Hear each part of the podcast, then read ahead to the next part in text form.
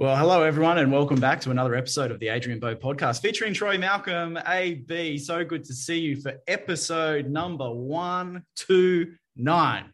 We are getting closer That's and closer to that 150 mark. And to be honest, AB, yeah. I didn't think we'd get here. Uh, I'm actually pleasantly surprised. I'm very humbled on the feedback we get from all our listeners. To all the listeners that are online right now, make sure you smash that like button, follow us, send five stars, send AB a text message, email, Instagram post on how much you love the content, and continue to send in your questions because that really gives us credibility out there in the market, Adrian. We want to make sure that this is as relevant as possible it's not two talking heads. We're actually working with our clients that we uh, have become very close to over the past couple of years. Now, before we begin, mate, uh, goes without saying, how are you?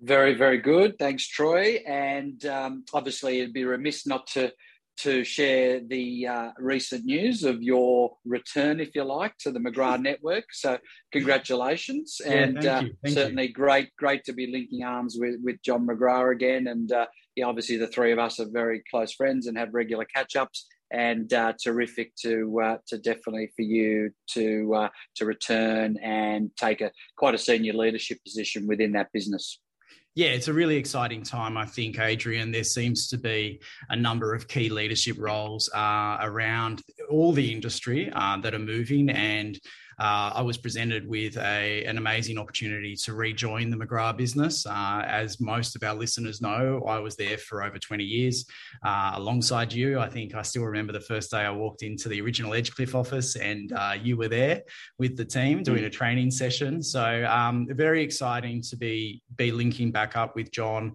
Um, I've been in now for a couple of days and it feels like uh, it's back to normal. It's back to the early starts with with John. Uh, and those that know John know that he's very early and he he does like a phone call yeah. or a text uh, normally before 6 a.m. But uh, yeah. it's actually it's it's very exciting, uh, Adrian. So thank you. Uh, thank you very much. And watch this space because I think there's a number of exciting announcements that the industry will be making as a whole. I continually go to the main platforms and also the, the comms platforms and see some remarkable activities, people joining businesses, businesses growing, acquisitions happening. So I think it's that time of uh, the cycle, Adrian, that we do see quite a bit of movement. And to be honest, Adrian, when we think about the cycle, it's kind of uh, relevant. We talk a little bit about the cycle because right now we're seeing in pockets around Australia, actually the majority of pockets, there's a slight shift. And so the questions that we're going to cover off today in our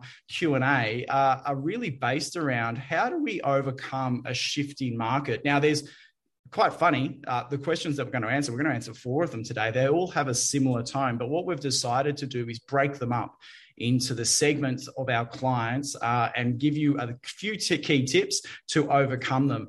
Adrian, you've seen this yourself in your pocket a slight shift in activity from both buyers, sellers, the market, prices, all encompassing and even auction stock. Why is it important to make sure that we're match fit right now to really outpace the market in this particular topic?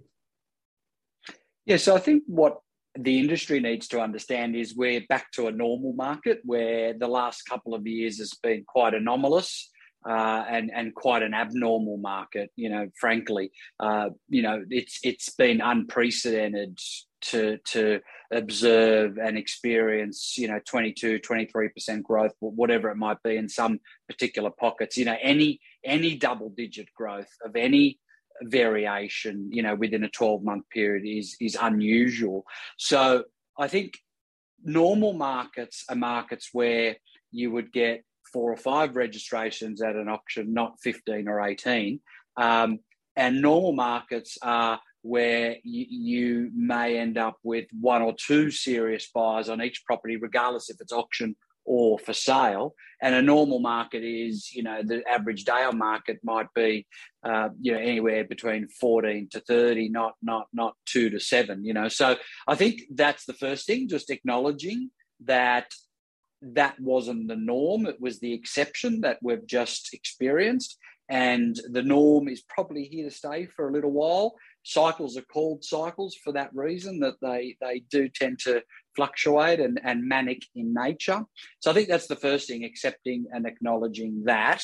And the experienced agents or even agents who understand buyer social, you know, um, um, demographic and also um, their their mindset and vendors' mindset as well around the current market will will perform a lot better than either unexperienced agents or agents that don't understand buyer psychology or seller psychology. So I think we we need to acknowledge that number one. Number two, we need to definitely double down on communication. That's with all stakeholders of the transaction, Troy.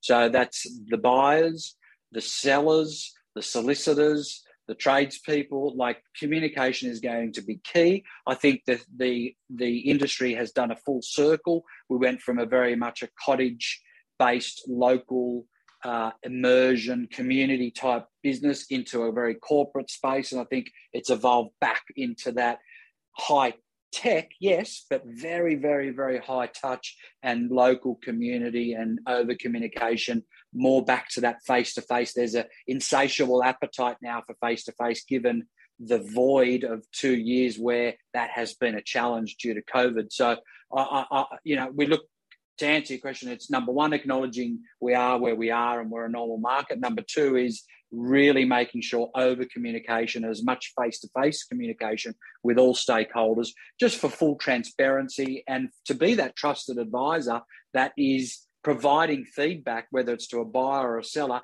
indiscriminately. What I mean by that is you can't just be there as a blue sky merchant. You can't just be there when the campaign's going well. You need to have a robust conversation to provide recommendations as a doctor, lawyer, accountant would to not just identify an issue, but to provide multiple solutions in order to rectify that issue. Yeah, I think you're right. the, the way that the most experienced agents and those that have lived through a number of cycles in their real estate career, they're actually very excited about this market. And, mm. uh, you know, you see it time and time again uh, when, when these shifts happen or a normal market occurs or an upshift, uh, it's those that are willing to embrace the change, as you said, and, and really go with it um, instead of dwelling in the past or being that blue sky optimist um, that really do see the benefits and see the success. Adrian, you mentioned buyers and sellers, and we're going to give a couple of tips to our clients, our, our listeners right now around how to manage and over communicate to them. So let's start with the buyers if we can. What are some of the mm-hmm. things that your team and your clients are doing in regards to buyer communication? You said we've got to double down on it. What are two or three of the top tips that you're doing right now out there in the market to make sure that buyers are fully across the detail and are sticking with the property to perform at the right moment? Yeah, so it goes back as a segue from what, you know, that first point was the over communication and then going back to those face to faces because again, people have this insatiable appetite now to to get in front of more people. I think um, you know, Zoom, FaceTime, isolating, working from home, you know, it it it has become quite fatiguing and you know all humans need need interaction so you know I'm finding, certainly with my immediate team and the coaches, the, agents that I'm coaching directly, um, is buy. If we're talking about buyers, I'm highly encouraging, given the reduction in number of quality qualified buyers, uh, especially leading into an auction campaign. You know, if you're going to have three or four registrations rather than 14, book a time and get face to face for 20 minutes rather than that default approach in a in an abnormal market where you know you would have a very tidy short list of buyers. You would call them twice a week leading into an auction campaign or even if it's just for sale. People have taken contracts and you would just touch base with them and say just letting you know the auction's still on track. Are you still planning to come etc etc that's not going to cut it anymore because that type of surface uh, communication if you will is is not substantial enough mm. because you know all sins were forgiven in an abnormal market where you could guide and guess. You know you had a price guide and you guessed buyers were 10% above that. That's not going to cut it anymore. So what we're doing and what i'm encouraging all my clients to do is if you do have three or four buyers on a property spend 20 minutes. That's a highly dollar productive activity to have a face-to-face meeting and ask very direct questions to uh, provide very direct responses, which could be, where do you see value bidding to and where do you see yourself as a maximum if it was a competitive auction? And you know some people might think well no one's going to tell you that you'd be surprised. You know and then that way you can provide accurate feedback and also look at your metrics you know have they taken a contract? What else have they done apart from that? Been through a couple of times. Changes to the contract pest and building inspection um, you know what are the other metrics there? So i think over communicating over analyzing and and full transparency with buyers and will provide you a better recommendation to your seller therefore a more accurate uh, result you know come come auction day in terms of expectations and current reality yeah. So what I'm hearing, Adrian, is speak to them early, speak to them frequent, and make sure you understand uh, how deep they're going. Right. So if they've missed out on a property, what was the expectation there? The progressing of buyers that we've spoken about mm. a lot, but it's more and on a more intimate level. So really getting to know them, and don't leave yeah. anything to chance. Don't wait until the last week if they're a contract holder to say, "Oh, you're still coming to the auction." Those hmm. days mm. are definitely gone. You've got to get on early and go hard with them to make sure that they understand yeah. the circumstances now, Adrian, similar to that, I think the same recipe for success would be applicable to vendors. But is there anything else you're doing in regards to the vendors right now uh, around their strategy to see a successful result? I do feel, Troy, that pricing the property sensibly, you know, to start with, is is is important. There was some issues, I think, with some of the early auctions in the year, given they were listed in in November with November expectations, and then there was some adjusting to to conduct and some education around not not historical data, which were 2021 sales, but but actual relevant sales, which were 2022 sales. Mm. The same as what a, what a valuer would look at, Troy, if they were deployed on behalf of a financial institution for refinancing or purchase, you know, they, they wouldn't look at October, November sales. They'd look at, you know, the, the last few weeks. So I think that's important, number one. Number two is is you know whether we call it a set to sell meeting or an expectation meeting and we've spoken about that you know ad nauseum on this podcast really just making sure that you're providing owners the uh, options around what the potential scenarios could be on a week to week basis. Um, and what does that sound like? Well, it's, it's Troy just letting you know that my metric to know whether we're on track or not for this Saturday is going to be 10 groups.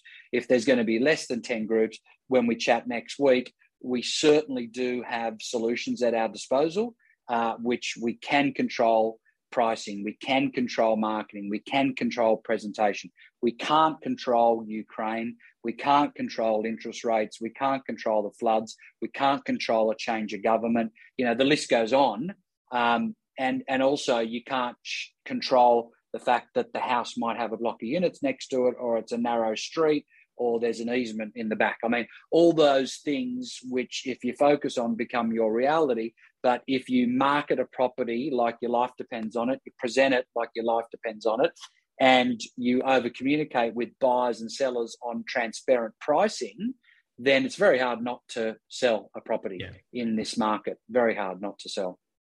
Perfect. Now, Adrian, anyone that's out there, um, as we start to wrap up this episode, anyone that's out there mm. that may have uh, been listening to this for the first time, haven't gone through our expectations, our pricing alignment, our buyer management strategy, they may have had an auction or a property that's just had extended days on market.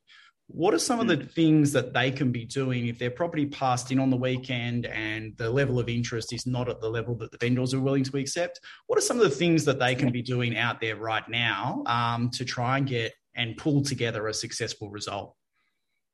Yeah, great question. I actually wrote a piece on REB about this in particular with a bit of a checklist there. So if anyone wants to take a deeper dive, just go to the REB website and look for my article there.